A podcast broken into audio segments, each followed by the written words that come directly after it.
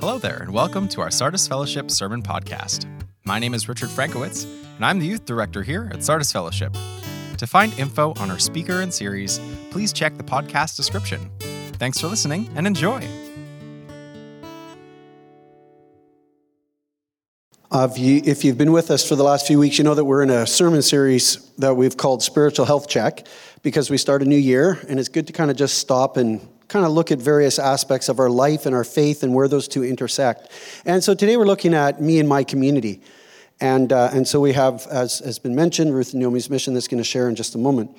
Um, Jesus had a lot to say about living in community, and he challenged uh, the people of his day about their attitudes and their actions around that. He spoke often of those who might be overlooked in society. And I don't think that that has changed too much in our day and age either. Uh, but it's the people who are marginalized the poor, the sick, the foreigner, the widow. And I think that there's something um, that Jesus was challenging the people of his day with, that he still challenges us with, that if we don't think rightly about this, then we're probably missing how to think rightly about God in our own relationship with him. Because the way in which we treat other people is in direct proportion to the way we understand how God has treated us. And if we are honest, each and every one of us know that it was the mercy of God and the compassion of God that He reached down to touch our lives. And it's out of that that comes the extension to show mercy and compassion to others. And Jesus modeled that compassion. Uh, to the least of these was language that he used um, in his day to challenge his followers of what it meant to follow him sincerely, which was to care for the least of these. But if we're honest, it's hard to do, right? Right? I mean, sometimes we can find a situation that we put our hand to and we go, okay, that wasn't too bad. But when we look at the overall scenario, it can feel overwhelming. And then I think sometimes we can feel discouraged. And then sometimes I think our attitude goes south with that. And that's why we've invited Scott Gaglardi back. He was here a year ago and um, did an excellent job helping us understand more of the work of Ruth and Naomi's mission. More of that in a moment. Um, a little bit of context Sardis Fellowship has a vision statement where two key words pop out in this vision statement as to why we're talking about this today. To be a community centered in Christ, empowered by the Spirit to the glory of God, as a loving and just. Those are the two words that are coming off the page at me. As a loving and just, transformative presence in our local community and world. Okay, so local community, Ruth and Naomi's. Our world, Japan. We're trying to be used of God to be a transformative presence in our world. Loving and just. Loving means we care. Just, well, that's caring for the ones that need to be remembered the poor, the sick, the foreigner, the widow, and on and on. This lines up with some of our values, and one in particular that our leadership team has been working through five different core values of our church. We'll talk about those another day, but the one value that stands out is this one outreach. And we put this tagline being a good neighbor. Now, I highlighted Luke 10. Uh, these scripture references back up the value that we have. Does anyone know which story Jesus told in Luke 10 that might tie into being a good neighbor? Yeah, you can shout it out.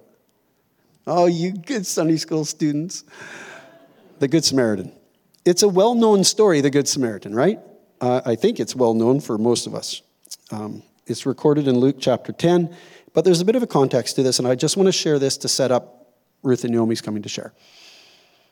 An expert in the law comes to Jesus and he says, What must I do to in- inherit eternal life? And uh, Jesus said, Well, what does the law say? You know, you're an expert in the law, you tell me, kind of a thing.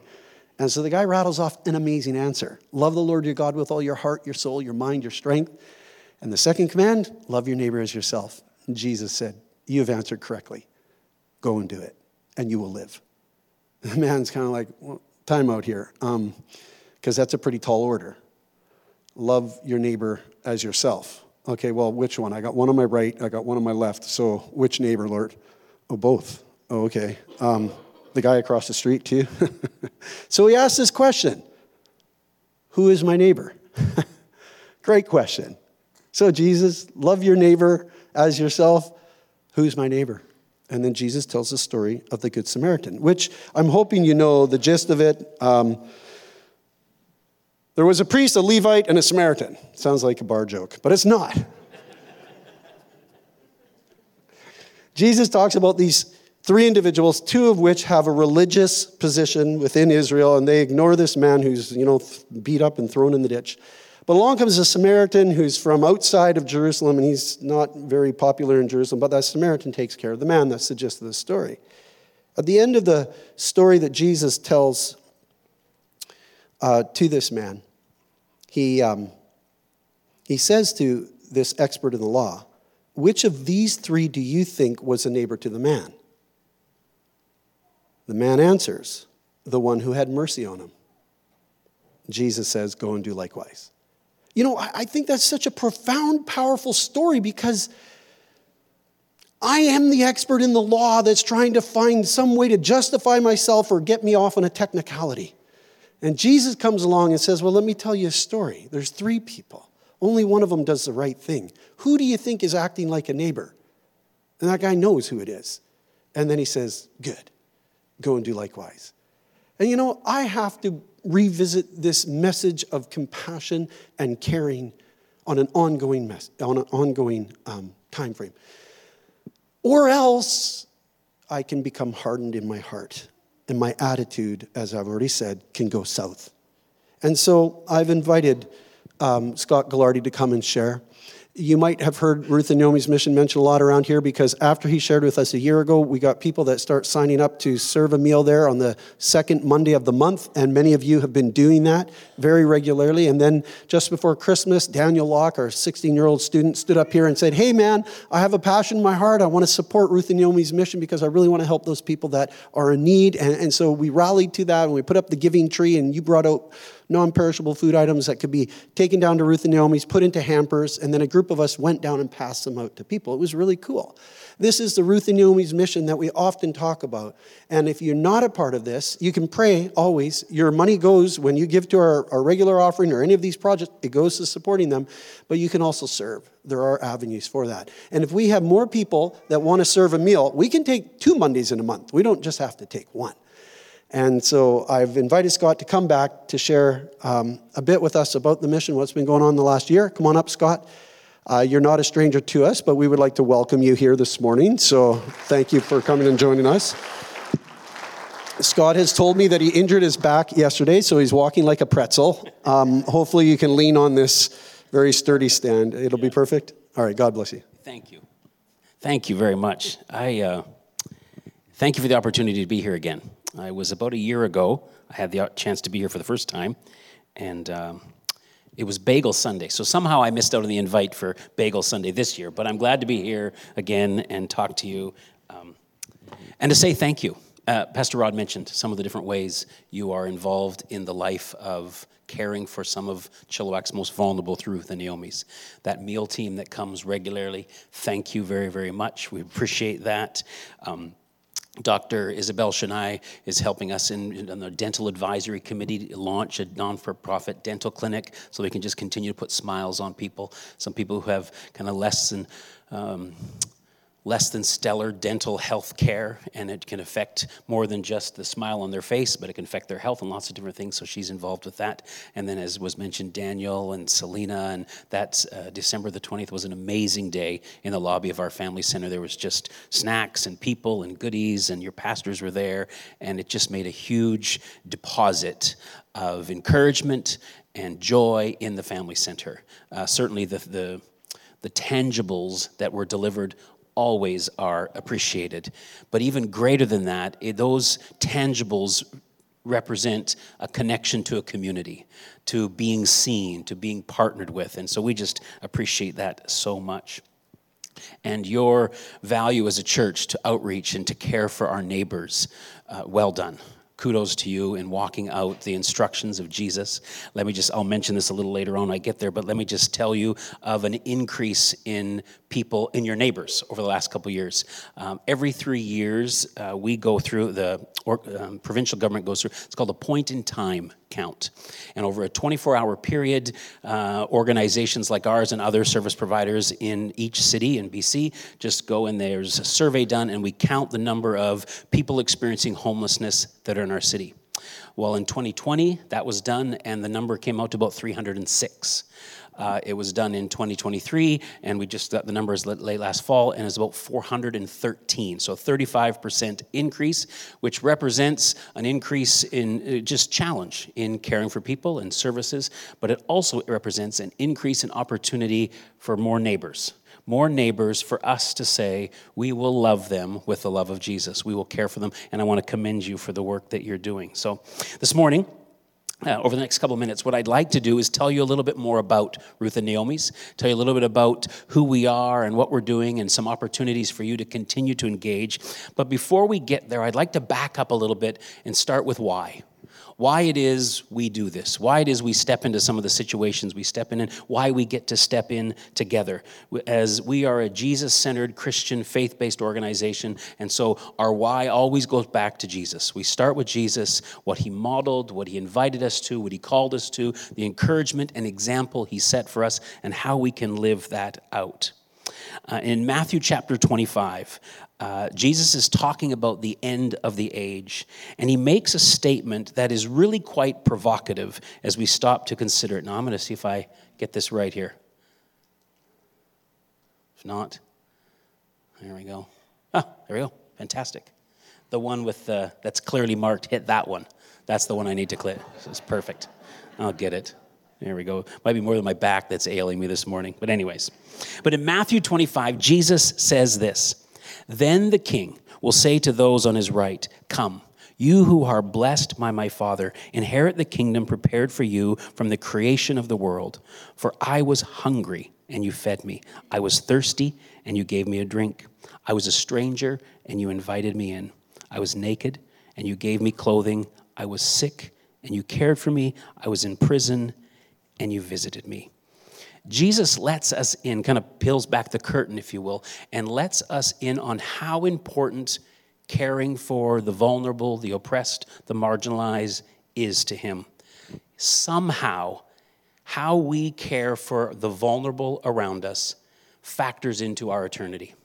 I'm going to leave that up to someone with a much higher pay grade than me, but Jesus makes it clear that caring for the vulnerable, the oppressed, the marginalized, the poor, the needy is not in any way a periphery issue that would strike the fancy of some and perhaps not others. But Jesus says this is a key part, a key characteristic, a key value, a key priority of being a follower of mine. How we care for the least fortunate among us somehow factors in to our eternity. The next chapter, just after that, gee, there's another incident that takes place that seems to add an exclamation point to what Jesus is saying here. This is the incident where Jesus has in a home with his disciples, and a woman comes and she anoints his feet with this incredibly expensive perfume in this alabaster jar. And here's this story as it says Meanwhile, Jesus was in Bethany at the home of Simon, a man who had previously had leprosy. While he was eating, a woman, within a, a woman came in with a beautiful alabaster jar of expensive perfume and poured it over his head. The disciples were indignant when they saw this. What a waste! It could have been sold for a high price and the money given to the poor. Someone's advocating for incredible generosity and charity. You'd think that would get the applause of Jesus. Because someone, imagine that if someone said, We've got all this money. Why don't we just be incredibly generous to the poor? Some commentators say that the price, the value of that jar of perfume was about a, a year's wages. So we're talking a fairly significant, you know, con- charitable contribution. And the disciples kind of suggest that, you know, instead of this act of devotion or worship, why don't we just generously give to the poor? Because Jesus we know, we just heard what you said, we know you have a heart for the poor. We know you call us to be involved in the poor. So, Jesus, why shouldn't we be very charitable in caring for the poor? To which Jesus replies. But Jesus, aware of this, replied, Why criticize this woman for doing such a good thing? You'll always have the poor among you, but you won't always have me. This woman participates in this incredibly generous act of worship or devotion towards Jesus. And the disciples, the onlookers, criticize her, saying, This could have been used for charity, to care for the poor. And Jesus, in his response, seems to almost chastise them for their advocacy for the poor. He says, The poor you're always going to have with you. And, and, and, some take this to say almost, you know, like, why bother to get that involved? Why bother to give that much? Because there's just always going to be less fortunate around you. I help out, of course. Do what you can, of course. But you just need to know there's always going to be less fortunate. There's always going to be the vulnerable. There's always going to be the marginalized. And so while charitable acts are good, in some way, maybe we just need to learn to live with it. Just need to come to some kind of acceptance that when you go downtown Chilliwack and visit 1881 in all of its beauty, that some of the people that make their home on the street, that's just a way of life. And we just need to learn to live with it. It, kind of almost sounds like Jesus is saying that in response to the disciples' criticism and suggestion of charity. But in his statement, the poor you will always have with you, what Jesus is actually doing is he's quoting a scripture that these Jewish young men would have known incredibly well. He's quoting a scripture, the opening lines of a scripture in Deuteronomy 15. And for these Jewish young men who studied the scriptures, memorized them, they would have immediately known what he was alluding to.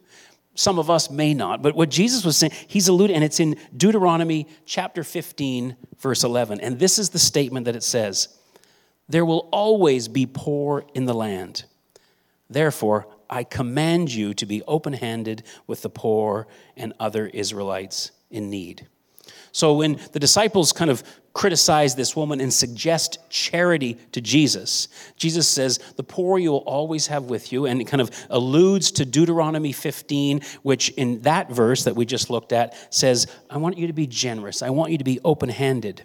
The biblical response to poverty is open handedness the persistence of poverty or vulnerable or marginalized or oppressed people around us is not a reason to ignore the plight of them, but it is to draw near them with more than charity, with more than generosity, but to draw near them with to draw near to them in solidarity.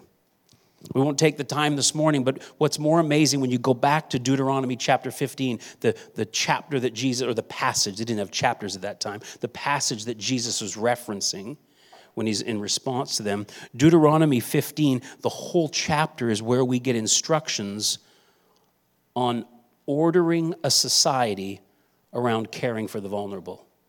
It's where we get the instructions on working to eradicate debt just get rid of it. The year of Jubilee and, and how we, uh, and land and returning land to people and making sure that people have security and safety and where they can kind of put down roots. It's all in there. And so, what Jesus is doing when this woman comes in with this perfume and kind of anoints him, and the disciples, with kind of indignancy, say, We could have done charitable work with this. Jesus defends her act of worship and devotion and draws their attention back to the scriptures in Deuteronomy, which show us that as followers of Jesus, we're called to far more than charity. Charity is wonderful. Thank the Lord for charity. Thank the Lord for generosity. But again, and I saw it, Pastor Rod mentioned it, it's one of your values love and justice. See, what we're called to is justice. That's what Jesus says in response to the disciples' suggestion of why don't we be generously charitable? And Jesus says, uh, There's so much more. I'm calling you to justice. I'm calling you to be involved in reorienting society for the welfare of all.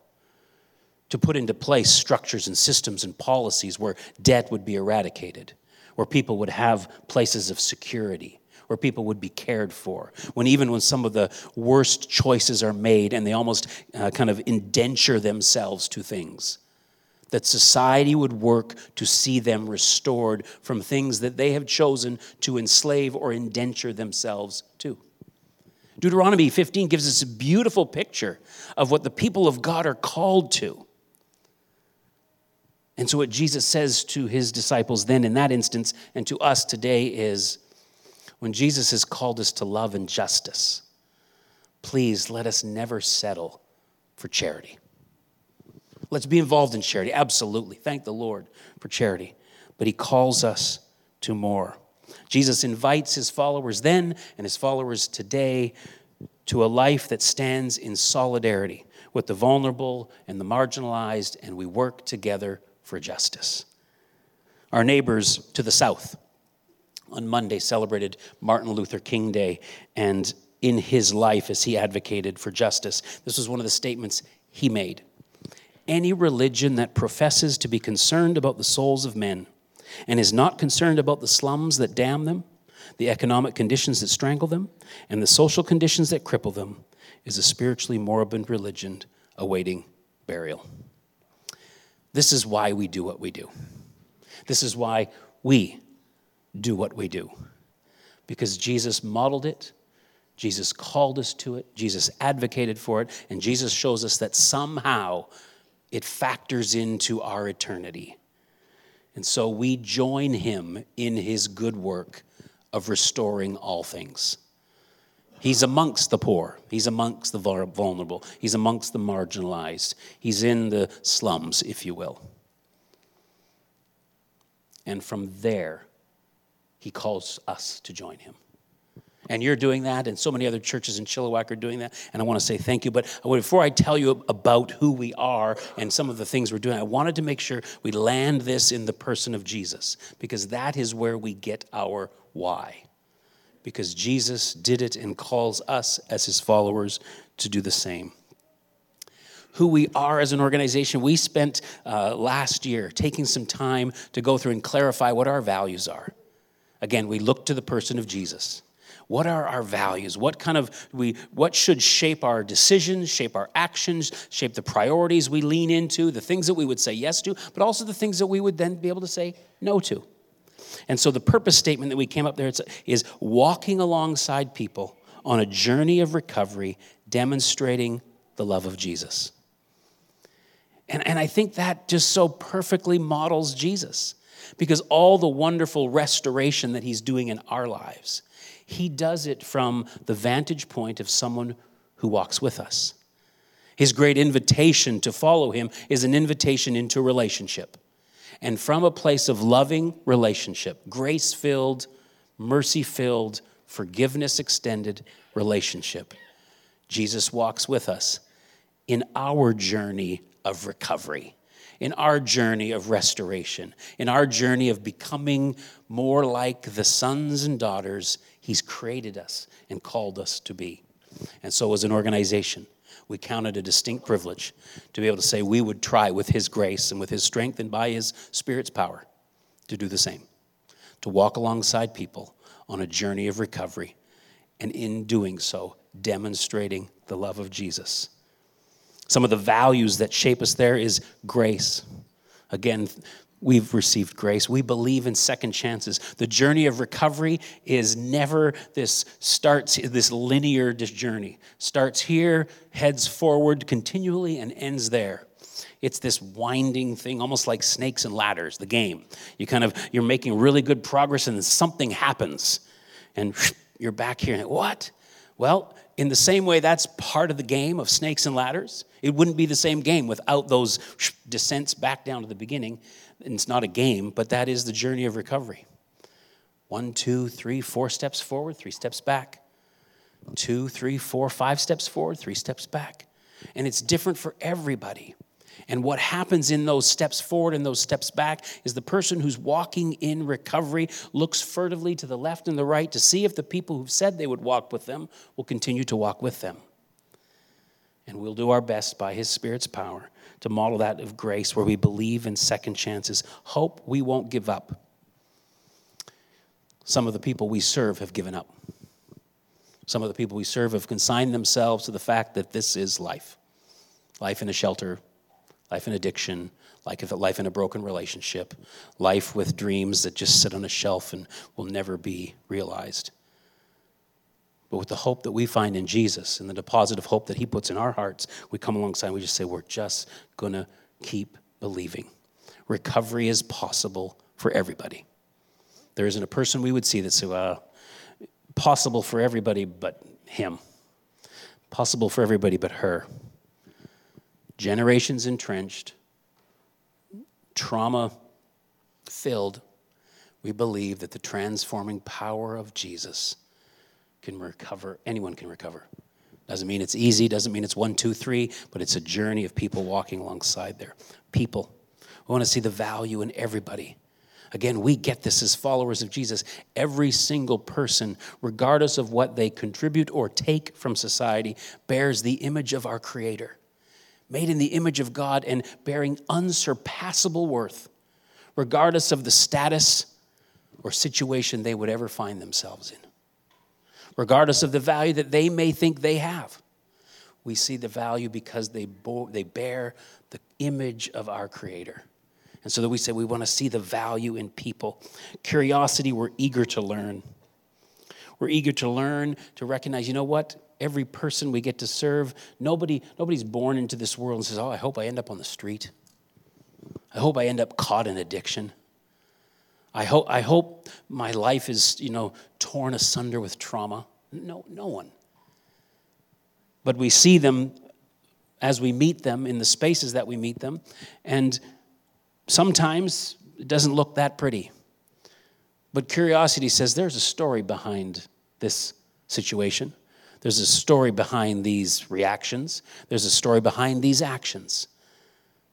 There's a mother, there's a father, or an absentee. There's, and let's begin to find out the story behind the person, the story behind the action. Trust, we do what we say. We do what we say. We serve a constituent of, constituency of people where trust tends to be at an all time low. Lots of different situations in life they just don't trust. And can you imagine how you would respond if someone you didn't know very well and you didn't trust very much came up to you and just gave you advice for life? you should do this with your life. Again, I won't ask for a show of hands, but I would hope that none would go up because we don't tend to work that way. A trusted friend, a trusted advisor, someone who we've seen bore out, well, this is a trustworthy person, then we're a little more willing to take some life advice. And so before we can be directive to too many people in too many places, we recognize that we just need to walk alongside people for a little while and allow them to know that we'll do what we say, that we'll show up when we say we'll show up, and we'll care for them as best we can, as we said we have. And slowly allow trust and relationship and connection to be formed. And then from that place, doors tend to open, not immediately, it's not a formula, where we have the privilege of saying, Have you ever thought about what would you think about and we get to be suggestive, not prescriptive or directive, but to be suggestive in, in encouraging people to do things. And finally, our last value is partnership. And again, this is an expression of it this morning.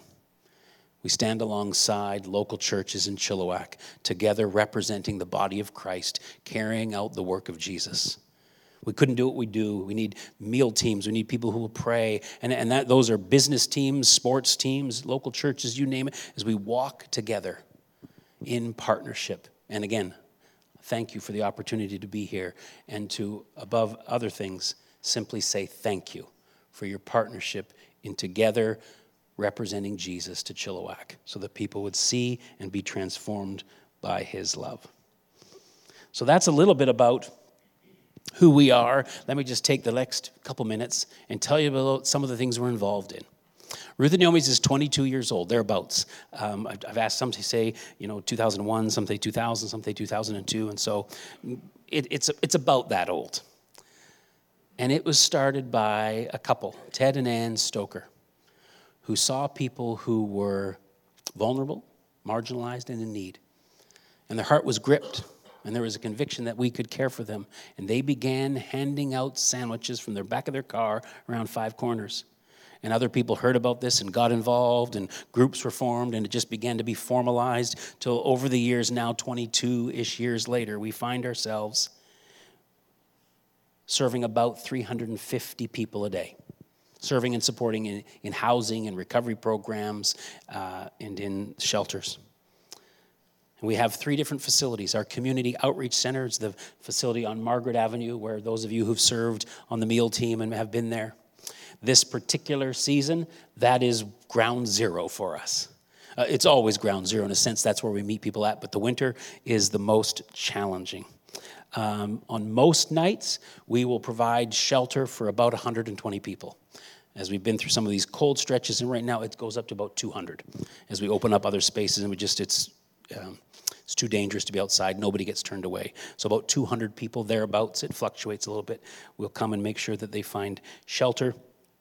And I, again, as I mentioned when I started um, three years ago, there were, by some counts, about 306 people experiencing homelessness in Chilliwack. That has gone up by 35%.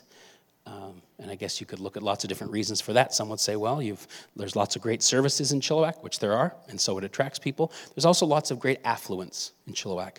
Affluence tends to attract people as it does. People say, that's a great city to live in, and so it draws people. And so while we can be thankful for some of the affluence and prosperity that our city um, is experiencing, we can also know that just part of that, this is just a societal issue, these are some of the challenges that come along with that affluence.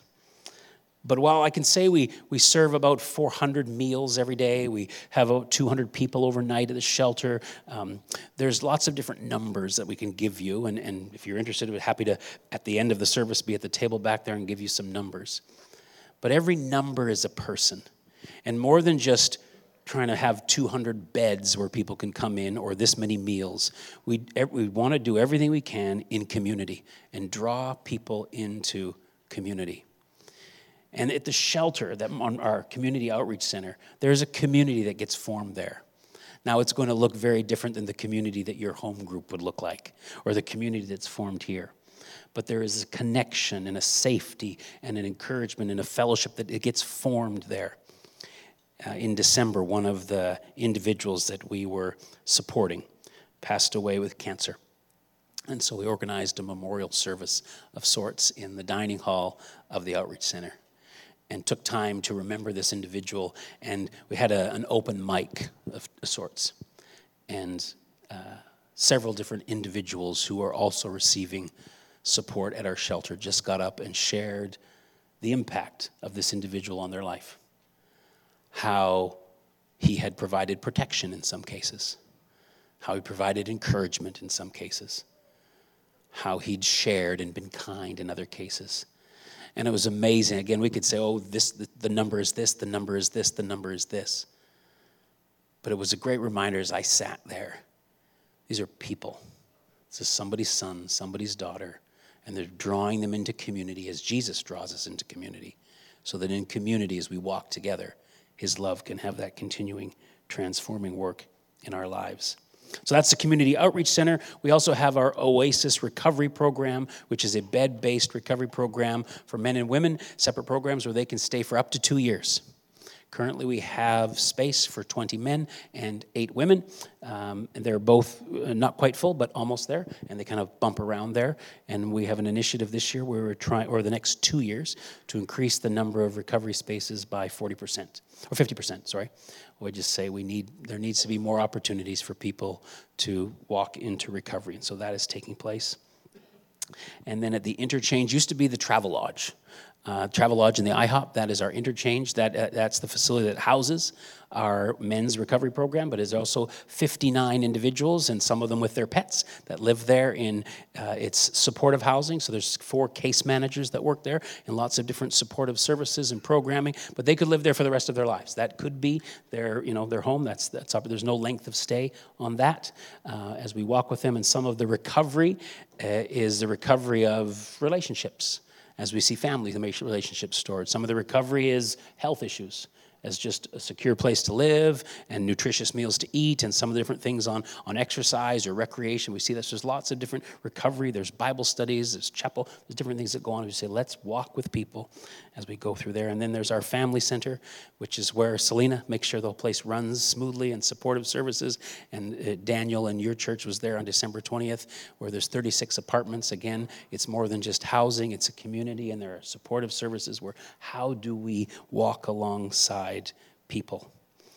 And so there's all kinds of other uh, programs that take place as we say here. This is why we do what we do. This is some of the values of who we are. And here's just a quick rundown of what. But let me just share one story in closing. Just before Christmas, I was coming into the family center in the morning for work. That's where our offices were. And one of our residents was making their way in the door with a small cart, dragging a small cart uh, that had kind of a bunch of Christmas gifts, what looked like Christmas gifts on them. And so I just commented, "Well, look at that. Looks like it's going to be a great Christmas." And they responded that these were gifts that a family member had given to this resident so that they could give to their child. I said, Oh, that's fantastic. And then what the resident said was, These, well, she said, These gifts for my child. I've already got my Christmas gift. I have a house this Christmas. Last Christmas, I was homeless, and I didn't have the security to provide things for my child. And this Christmas, I have a secure place to live in a community. And, and so I just thought, wow, that's what we together get to do. Seeing people move forward in life, move forward in their relationship with Jesus. And so, again, I want to thank you. That Jesus invites us to be generous, Jesus invites us to participate in charity, but Jesus calls us to go even further than that, to love our neighbor and to be involved in justice, joining him in all things. Again, at the end of the service, I'll be at the table at the back in your lobby. If you'd like more information about Ruth and Naomi's, what we do, how you can get involved, how you can pray, I would love to chat with you more about that. But again, I just invite Pastor Rod to come. I just simply want to say thank you. Thank you for standing, that we get to stand alongside each other and walk with people and represent Jesus to our city. So thanks.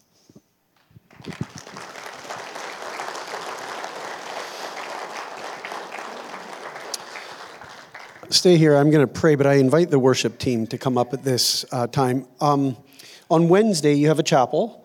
Which place is that chapel at? Uh, interchange. Interchange, and Pastor Tim Voth is going to be the speaker at your chapel this Wednesday. So you can be praying for Pastor Tim as he goes uh, and shares there. But I want to pray for Ruth and Naomi's and for your work there. If I didn't say it at the beginning, which I know I didn't, Scott is the executive director of Ruth and Naomi's, right? I got that right? Let's pray. Father, thank you for um, the early days of uh, the Stokers who just felt that they needed to help meet needs. And that has grown into this amazing work that is so needed in our day and age. Thank you for everyone that either works at Ruth and Naomi's or volunteers there. I thank you for the board that has to weigh through very hard and heavy decisions. I thank you for Scott's leadership. I thank you for the way in which he has shared with us clearly that the heart the thing that drives it is Christ Himself and the love that Christ showed. And that's why this mission is doing what it's doing. I thank you for Selena, who's on staff there and is in our church and works in the family center and oversees that work. Bless her in her role. Lord, we are thankful that we can partner with Ruth and Naomi's. Continue to make us a light in our community, that the name of Christ might be known. In Jesus' name, amen. Thanks for listening to our Sardis Fellowship Sermon Podcast. If you'd like to learn more about our church, please check out sardisfellowship.com. Have a great day and God bless.